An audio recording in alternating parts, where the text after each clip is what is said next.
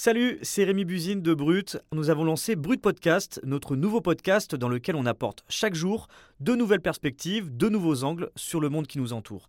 On y parle d'amour, de santé mentale, de pensée philosophique, de littérature ou encore de récits inspirants. Alors pour ne rien louper, abonnez-vous à Brut Podcast. Je vous dis à bientôt et bonne écoute.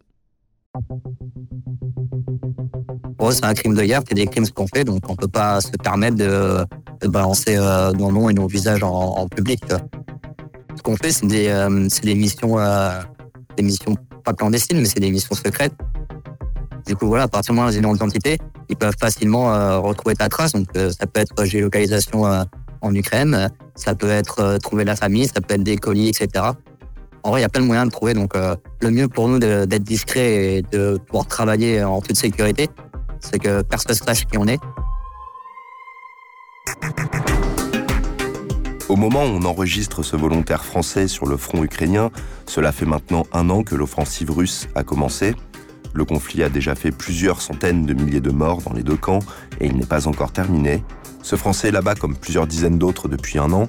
Dès le début de la guerre face à l'invasion massive des forces du Kremlin, le président ukrainien Volodymyr Zelensky a décidé de créer dans ses rangs une légion internationale. C'est comme ça, selon les autorités ukrainiennes, que 20 000 volontaires étrangers se sont engagés sur le front. Certains sont partis sans expérience des armes, d'autres étaient bien plus aguerris et avaient déjà servi, notamment dans l'armée française, pour ce que nous avons interrogés. Un an plus tard, ils sont encore une vingtaine de Français à se battre activement aux côtés des Ukrainiens. L'homme que vous avez entendu et qu'on appellera Adam, c'est l'un d'entre eux. Pour sa sécurité et celle de ses compagnons d'armes, nous ne vous dévoilerons pas son nom, ni là où il se bat actuellement, et nous avons modifié sa voix. Au mieux, nous pouvons dire qu'il est sur le front de l'Est, à repousser les vagues de l'armée russe et de la force paramilitaire Wagner.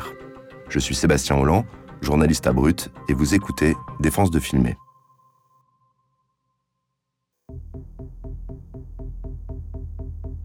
L'armée française, elle a jamais été confrontée à, une guerre comme celle-là euh, depuis la Deuxième Guerre mondiale. hein.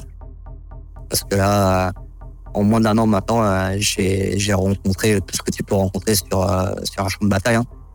Euh, missiles de croisière, missiles balistiques, euh, bombes à sous-munitions, phosphore, tanks, BMP, BPR, mines, mortiers, infanterie, RPG. euh, j'ai voilà, pris tout ce que tu peux imaginer. Cet ancien militaire français qui a servi pendant des années au sein des parachutistes a décidé de partir dès le début de la guerre en Ukraine. Au mois de mars 2022, il rejoint la Légion internationale et se retrouve déployé rapidement à Kharkiv. Sur place, Adam rencontre d'autres combattants étrangers. Ils forment une unité qui mène des missions sensibles et à haut risque. Elle est composée à moitié de vétérans américains et à moitié de vétérans français. Ils se sont d'ailleurs trouvé un surnom, évidemment pas officiel, la Task Force Baguette. Après près d'un an passé sur le front, aucun membre de cette unité ne s'est encore exprimé publiquement, mais le journaliste indépendant Nicolas Kennel a réussi à les contacter pour ce podcast. Salut Nicolas. Salut Sébastien. Comme on l'a dit, il y a très peu de Français qui se battent sur place. Comment as-tu fait pour les contacter et pourquoi est-ce qu'ils ont décidé de te répondre à toi en premier? J'avais entendu parler d'eux il y a pas mal de temps car je fais un travail de veille sur le conflit et je surveille particulièrement les canaux Telegram des pro-russes. Et il y a quelques mois, j'ai vu passer un message d'une personne qui était quand même particulièrement énervée de voir des Français qui se battent sur place et qui mentionnait justement la Task Force Baguette. Et ils joignaient, si tu veux, un lien vers le profil qu'ils avaient créé sur Twitter où ils publient assez régulièrement des vidéos du front. Du coup, je suis entré en contact avec eux au mois de septembre. Euh, on a échangé quelques messages et je leur ai proposé une interview qu'ils ont d'abord refusée. Et ça s'est arrêté là. Mais cinq mois plus tard, le 5 février 2023 précisément, ils sont revenus vers moi pour me dire qu'ils avaient changé d'avis et qu'ils étaient OK. Et qu'est-ce qui leur a fait changer d'avis, tu penses? Bah, c'était pas évident pour eux au début, car le propre de leur petite unité qui compte une dizaine de membres, c'est que, bah, comme ils font des missions sensibles, ils doivent rester discrets au maximum. Le problème, c'est que faire la guerre, ça coûte cher. Et ils ont tous investi des milliers d'euros de leur poche depuis le début du conflit, et une très grande partie de l'argent qu'ils gagnent est réinvesti dans le matériel, les camions, etc. L'armée ukrainienne, elle dispose de moyens qui sont très limités. Ils te fournissent juste les choses les plus basiques pour faire la guerre, comme l'arme, les munitions, l'essence, mais ils n'ont pas les moyens de tout couvrir. Du coup, ils ont beaucoup de frais à leur charge et ils pensent que communiquer plus ouvertement pourrait les aider à récolter des dons. Donc ils ne font pas ça innocemment, il y a un intérêt pour eux. Est-ce que c'est la seule et l'unique raison? Non, ils ont aussi envie de raconter au grand public que des Français ont pris l'engagement d'aller se battre sur place pour aider les Ukrainiens et ils veulent expliquer ce qui les a fait partir au front. Pour moi, le déclic, euh, j'ai dans ma tête déjà, je savais que je pouvais être utile à l'Ukraine. Je savais que j'avais les compétences techniques, théoriques, stratégiques et euh, une expérience euh, de vie. Donc déjà, je savais que ça, de ce point-là, je pouvais partir. J'avais eu l'accord de l'ambassade ukrainienne pour rejoindre euh, les rangs de la Légion internationale. Et euh, un jour, je suis tombé sur une vidéo de TikTok euh, d'un père et ses deux filles qui ont pris un obus de Russes en voulant quitter le pays. Les trois sont morts. Et là, c'était le déclic émotionnel. Et là, à ce moment-là, je suis allé voir mon, mon patron. Je lui ai dit que je partais en Ukraine, que j'avais eu l'ambassade d'Ukraine en France, on avait de l'autorisation, etc. Donc, il m'a dit, OK, pas de souci. Donc, il a compris, etc. Parce que voilà, c'est euh, c'était une, euh, situation euh, exceptionnelle. Et voilà, j'ai fait mes affaires, j'ai fait mon sac, et puis j'ai pris l'avion en direction de la Pologne, et puis là, tout s'est enchaîné. La raison principale, c'est les valeurs qu'on partage avec l'Ukraine. eux, ils se battent pour des valeurs, donc c'est la défense de leur souveraineté territoriale c'est euh, la liberté de pouvoir s'exprimer, la liberté de pouvoir choisir son futur, la liberté, euh, la liberté politique. C'est un pays qui défend exactement les valeurs pour lesquelles je me suis battu quand je me suis engagé dans l'armée française. C'était pour, pour me battre pour les mêmes, les mêmes valeurs. Hein. C'est exactement pareil.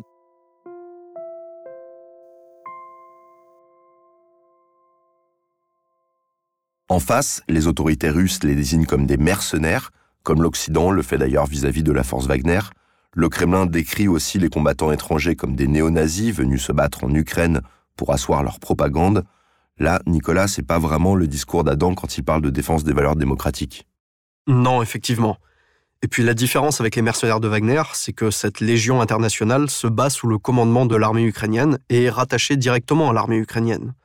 Alors que Wagner, eux, n'agissent pas officiellement sous commandement russe. Donc ça, déjà, c'est une comparaison qu'on peut écarter. Là où ils ont insisté, c'est que eux n'ont jamais pris part, directement ou indirectement, ou même n'ont jamais été témoins directs de crimes de guerre commis par les Ukrainiens. Et ils te disent que euh, le droit de la guerre, c'est pas à géométrie variable, et c'est quelque chose qu'ils ont gardé de leur engagement au sein des forces armées françaises et des forces de l'OTAN, en fait.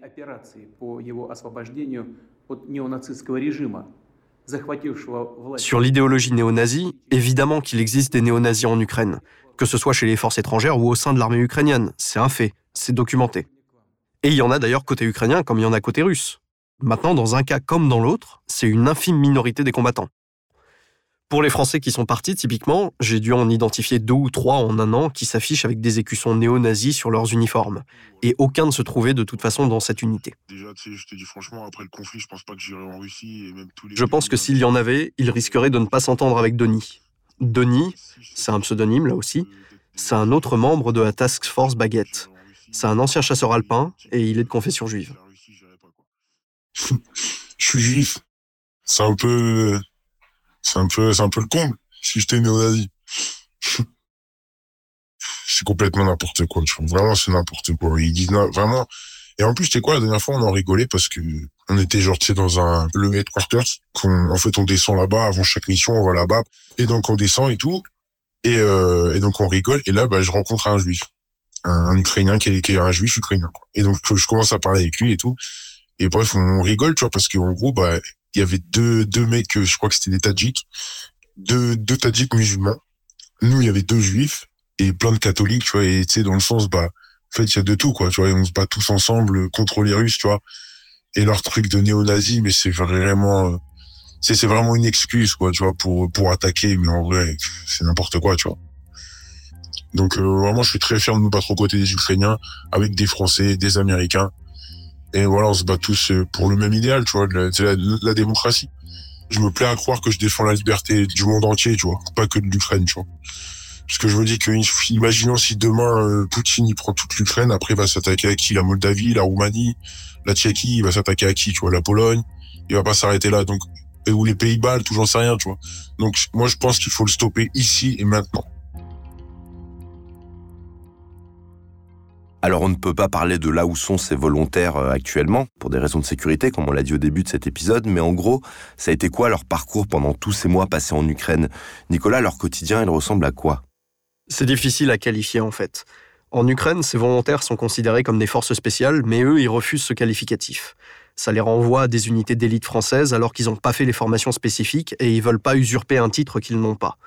Mais concrètement, leur boulot est de mener à bien des opérations dangereuses, des opérations secrètes que les unités conventionnelles de l'armée ukrainienne ne peuvent pas forcément accomplir. On parle de reconnaissance derrière les lignes ennemies, d'embuscade, de reconnaissance pour guider les tirs d'artillerie, par exemple. Pour donner une idée de la difficulté de ce genre de mission, Adam se rappelle d'une fois où ça a mal tourné et où deux de leurs membres, deux Américains, ont été capturés par les Russes. Ils ont été retenus plusieurs mois et torturés avant de finalement être échangés contre des prisonniers russes. Pour rester simple, hein, notre mission c'était de faire une reconnaissance euh, derrière les lignes russes. Sauf que ce jour-là, euh, en, arrivant à notre point de départ, euh, on n'a pas eu d'informations de, la part des Ukrainiens, mais il y a eu une énorme offensive des Russes qui ont été lancées. On était une dizaine. On s'est retrouvé isolé face à une offensive russe où, à vue, on a compté trouvé au moins trois tanks et huit BMP et je dirais une centaine de, une centaine de soldats, de soldats russes et euh, beaucoup d'artillerie, aviation, etc. Et on s'est retrouvé isolé à ce moment-là. Donc, euh, et euh, ce jour-là, c'est on a été débordé de tous les côtés en fait. On, qu'on savait pas à ce moment-là, c'est que les Ukrainiens, eux, s'étaient repliés. Et euh, nous, on tenait la ligne, mais à 10. Donc au bout d'un moment, on, la ligne s'est éclatée. tout le monde a été dispersé dans les quatre coins, donc on s'est retrouvé tous isolés par groupe de 4, 2 ou 1.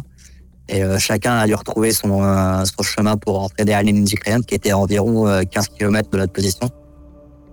Et ce jour-là, on a tous pu rentrer ça une sauf derrière les lignes ukrainiennes, à part Bama et Ed qui eux sont fait, qui eux sont fait capturer malheureusement par les Russes et qui ont passé plusieurs mois en captivité à se faire torturer avant d'être échangés à l'aide des l'Arabie Saoudite, je crois, si je me souviens bien, qui ont fait le lien des échanges. Voilà, ça se termine bien, mais c'est vrai que ça a été quand même une, grosse mission. Denis, lui, de son côté, il se rappelle d'une mission qu'il a eue il y a peu de temps, quand il était en position défensive dans une ville sur le front de l'Est. Cette fois-ci, c'était les forces de mercenaires de Wagner qui lui faisaient face. On était tous disséminés sur différents points.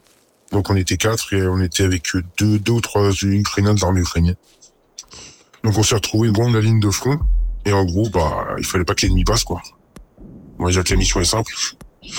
Et donc, on était dans une maison et, euh, et donc, bah, en gros, c'était les mecs de Wagner, ils envoyaient des vagues et des vagues et, bah, on a dû stopper les vagues, quoi. Là, le contact, c'était entre 10 et 20 mètres. Moi, ici, j'ai une mitrailleuse.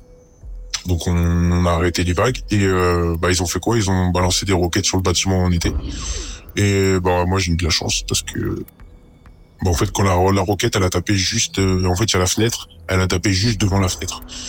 Et donc, en gros, elle a pas, elle est pas rentrée dans la baraque, sinon je pense que j'aurais été au moins blessé, sinon peut-être plus, quoi. Et euh, donc, en gros, la fenêtre, c'est une fenêtre en PVC, la fenêtre, elle a, bah, elle s'est décrochée carrément du mur et elle a fini dans le mur derrière moi. Et donc, moi, j'ai, en fait, je sais pas, j'ai eu un réflexe, mais vraiment un réflexe, le réflexe, il s'est fait en, en, je saurais même pas, peut-être il y a une fraction de seconde, tu vois, j'ai eu le réflexe de genre de me coucher à terre, quoi. Et donc je me suis couché à terre et la fenêtre, donc moi j'étais devant une fenêtre et la fenêtre, elle a, elle a fini dans le mur derrière moi. Et, euh, et donc il y avait un Ukrainien à côté de moi, lui il a pas eu le même réflexe, bah il a été blessé aux yeux. Donc lui il a été évacué. Ouais, il était peut-être à un, pareil, un, un mètre cinquante de moi peut-être. Et euh, donc ouais, donc lui il a été blessé, donc lui il a été évacué. Et donc, euh, ça, c'était là pour moi, c'est la mission qui m'a le plus marqué. Ces missions, elles ont l'air particulièrement intenses et ils décrivent des situations de combat qui sont vraiment rapprochées. On a eu pas mal de rapports et d'informations sur le manque de préparation des soldats russes en face. Ces rapports pointent euh, leur équipement vieillissant et l'absence de formation, notamment de ceux qui sont mobilisés. Eux, ils en pensent quoi, les volontaires français sur place? Est-ce qu'il y a des différences, notamment entre les troupes régulières russes et les mercenaires de Wagner, par exemple C'est assez contrasté, mais c'est normal. Comme dans tous les conflits et dans tous les corps, que ce soit l'armée russe ou les mercenaires de Wagner, il y a les bons combattants et les mauvais combattants. La Task Force Baguette, jusque-là, a été vraiment confrontée à tous les genres et retient plutôt la détermination des militaires russes. On a beau en tuer euh, X, ça arrive toujours, en fait, ça arrive toujours, ça arrive toujours, il y en a toujours plus qui arrivent et ça, on ne peut pas leur enlever ça, tu vois. C'est une armée très déterminée, euh, ils n'ont pas peur de la mort, ils n'ont pas peur de risquer la vie euh, pour, euh, pour accomplir leur mission. Après, est-ce que c'est parce que s'ils retournent en arrière, ils vont se faire tuer ou je sais pas, hein, moi, je dis ce que je vois. Moi, je les vois, ils sont déterminés. Et euh, il y a quand même des bons, ils ont des, euh, ils ont des très bons snipers, euh, surtout dans les combats urbains, tu vois, ils ont de, ils ont de très bons snipers russes qui, qui font de bon, qui font un bon travail. Mais euh, d'ailleurs, je vais le dire, hein, ils ont, on a, de la, de chance que des fois ils sont mauvais. Hein. Moi, je peux te donner un exemple euh, d'une mission qu'on a faite euh, il y a pas si longtemps que ça, où, euh, moi personnellement, j'aurais eu un, un bon tireur en face, j'aurais pas dû, euh, j'aurais pas dû en sortir. Pour euh, donner un peu l'anecdote, euh, on attend notre euh, notre véhicule d'exfiltration et en fait, quand il arrive, ce véhicule d'exfiltration là, il, il tombe en panne euh, en plein découvert sur la position et on est en face des, des lignes russes. À ce moment-là, donc on, on attend un peu et là, un premier tir indirect tombe juste à côté du véhicule. On était quatre dans le véhicule. Tombe juste à côté du véhicule à genre 5 cm. Hein. Donc là, on sort du véhicule et euh, on se retrouve dans un découvert avec une petite tranchée. C'est pas même une tranchée, c'est un, petit même un genre de caniveau euh, sur le long de la route. C'est vraiment un, tout petit truc. hein. Et euh, là, on prend des tirs directs et indirects de deux, euh, de deux véhicules blindés, euh, blindés russes. Et euh, on sait qu'on va, on va prendre le fire dans, dans quelques instants. Et du coup, on décide de courir à travers le découvert. C'est à peu près à 500 mètres de découvert, peut-être un peu moins, jusqu'à un petit village à côté. Et là, du coup, on décide, bah, allez, on court. Donc, on, se met à courir. Moi, je suis le dernier de, de, la, de, de la colonne. Et euh, les, euh, les, deux blindés russes me prennent pour cible. Et je cours euh, pendant... euh, ouais, bah, c'est dans la boue. Hein. Je cours, je tombe, etc. Et euh, ça me tire... euh, ça me tire... C'est du coup, une vingtaine d'obus. Et ça touche toujours à côté, en fait. Ça tombe à ma gauche, à ma droite, devant, derrière. Mais euh, ça tombe jamais euh, sur moi, tu vois. Alors que euh, je suis dans un découvert, euh, je suis une cible passive. Et ben euh, voilà, pour donner l'exemple, ce jour-là, grâce à un mauvais tireur, euh, un mauvais tireur russe, bah, j'arrive dans le village, je rentre dans un bunker et puis euh, voilà, je m'en sors vivant. Bon, voilà, il y a des bons et des mauvais, tu vois. Après, euh, des fois aussi où on a eu de très bons Russes. Hein. On, a- on est tombé contre des unités où ils ont fait, euh, où ils faisaient du beau travail. Donc, euh, voilà, c'est qui se double.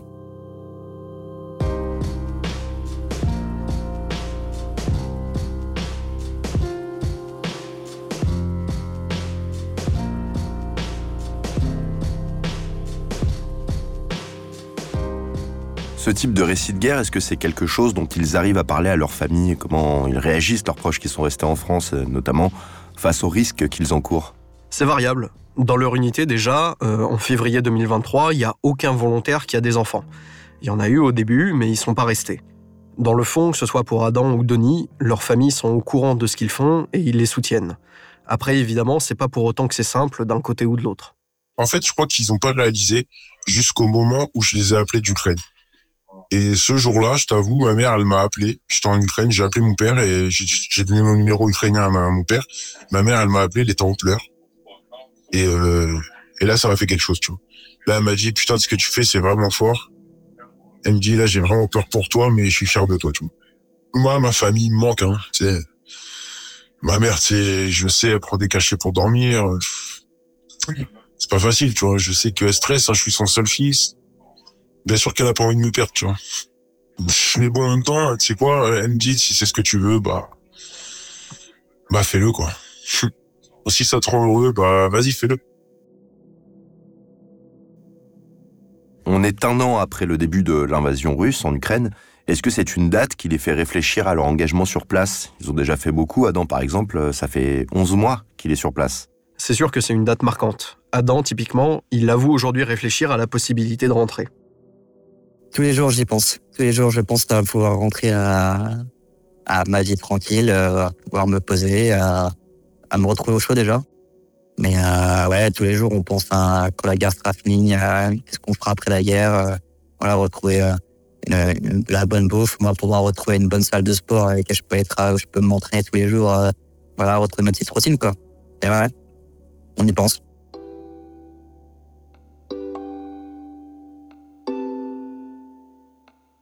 Ouais, bah, j'ai fêté mon anniversaire en Ukraine, euh, c'était le 21. Donc ouais, j'ai fêté mon anniversaire en Ukraine.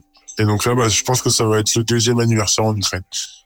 Après, tu vois, je me dis, pense pas rester jusqu'à la fin de la guerre quand même, parce que si ça dure 3-4 ans, euh, 3-4 ans de guerre, c'est, quand même compliqué, tu vois. À un moment donné, il va falloir que je, quand même, je pense à construire une vie.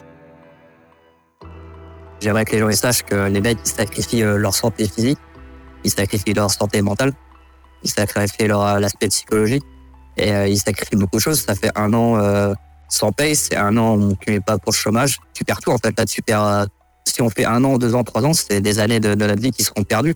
Donc voilà, et les mecs, ils ont fait ça, ils font ça sans hésiter en fait. Ils, ils sacrifient, euh, ils sacrifient toute leur santé et toutes les, euh, tous les avantages qu'on peut avoir pour les valeurs qu'ils défendent et pour pouvoir libérer ce pays. Donc voilà, je pense que ça c'est un truc que j'aimerais que le grand public soit au courant en fait, parce que tout le monde, tous ceux qui pensent qu'on est des mercenaires, bah c'est faux.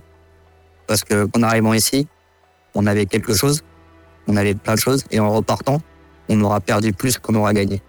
On aura gagné très peu d'argent, et euh, le seul truc qu'on va gagner en repartant d'ici, c'est la fierté euh, d'avoir accompli sa mission, d'avoir fait quelque chose de bien. C'est la seule chose que qu'on aura en repartant. Et par contre, les pertes, ça, on aura tous perdu énormément dans ce conflit. Et on le fait, et on le referait. Je pense que tout le monde le referait sans hésiter. Et voilà, ça c'est quelque chose que j'aimerais que les gens, les gens ils. C'est pas des mercenaires, c'est des, des mecs qui se battent pour la, bonne cause et qui demandent absolument rien en retour. On demande absolument rien, on n'a besoin de rien, on ne demandera pas des médailles, on ne demande pas à être reconnu, etc. Parce que regarde, nos visages ils sont cachés, nos noms sont inconnus. Quand on rentrera chez nous, on sera un mec normal qui marche dans la rue et personne ne saura ce qu'on a fait.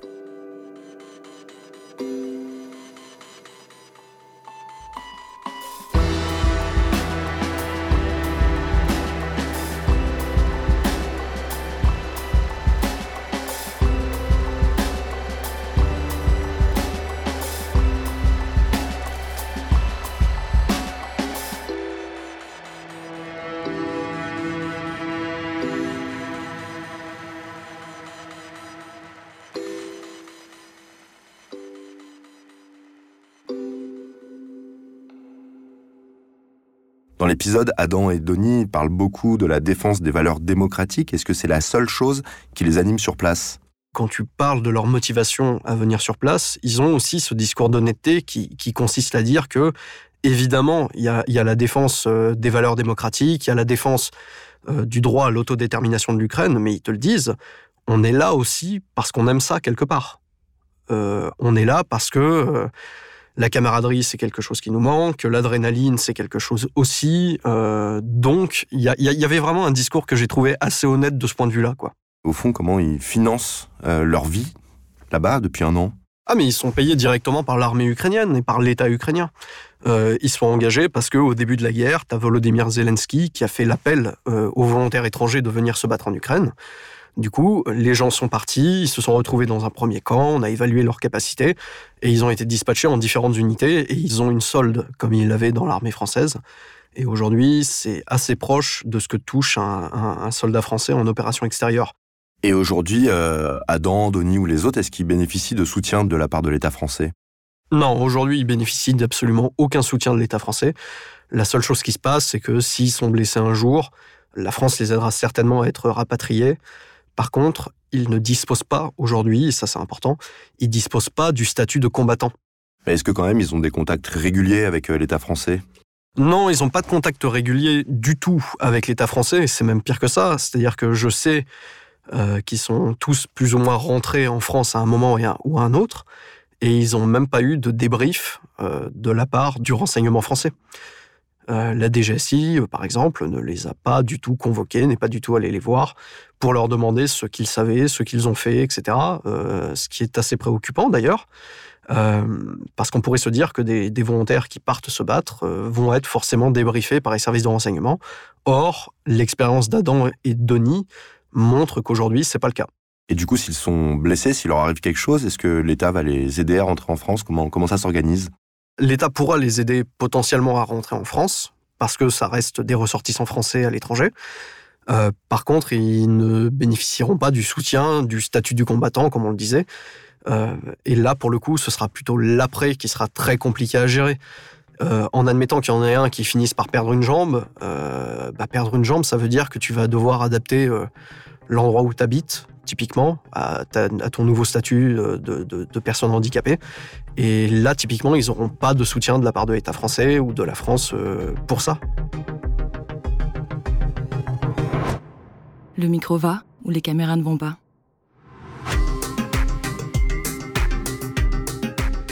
Vous venez d'écouter Défense de filmer, un podcast original de Brut, Paradiso Média et Spotify. Pensez à bien vous abonner sur votre application pour continuer de nous suivre et ne rater aucun de nos épisodes.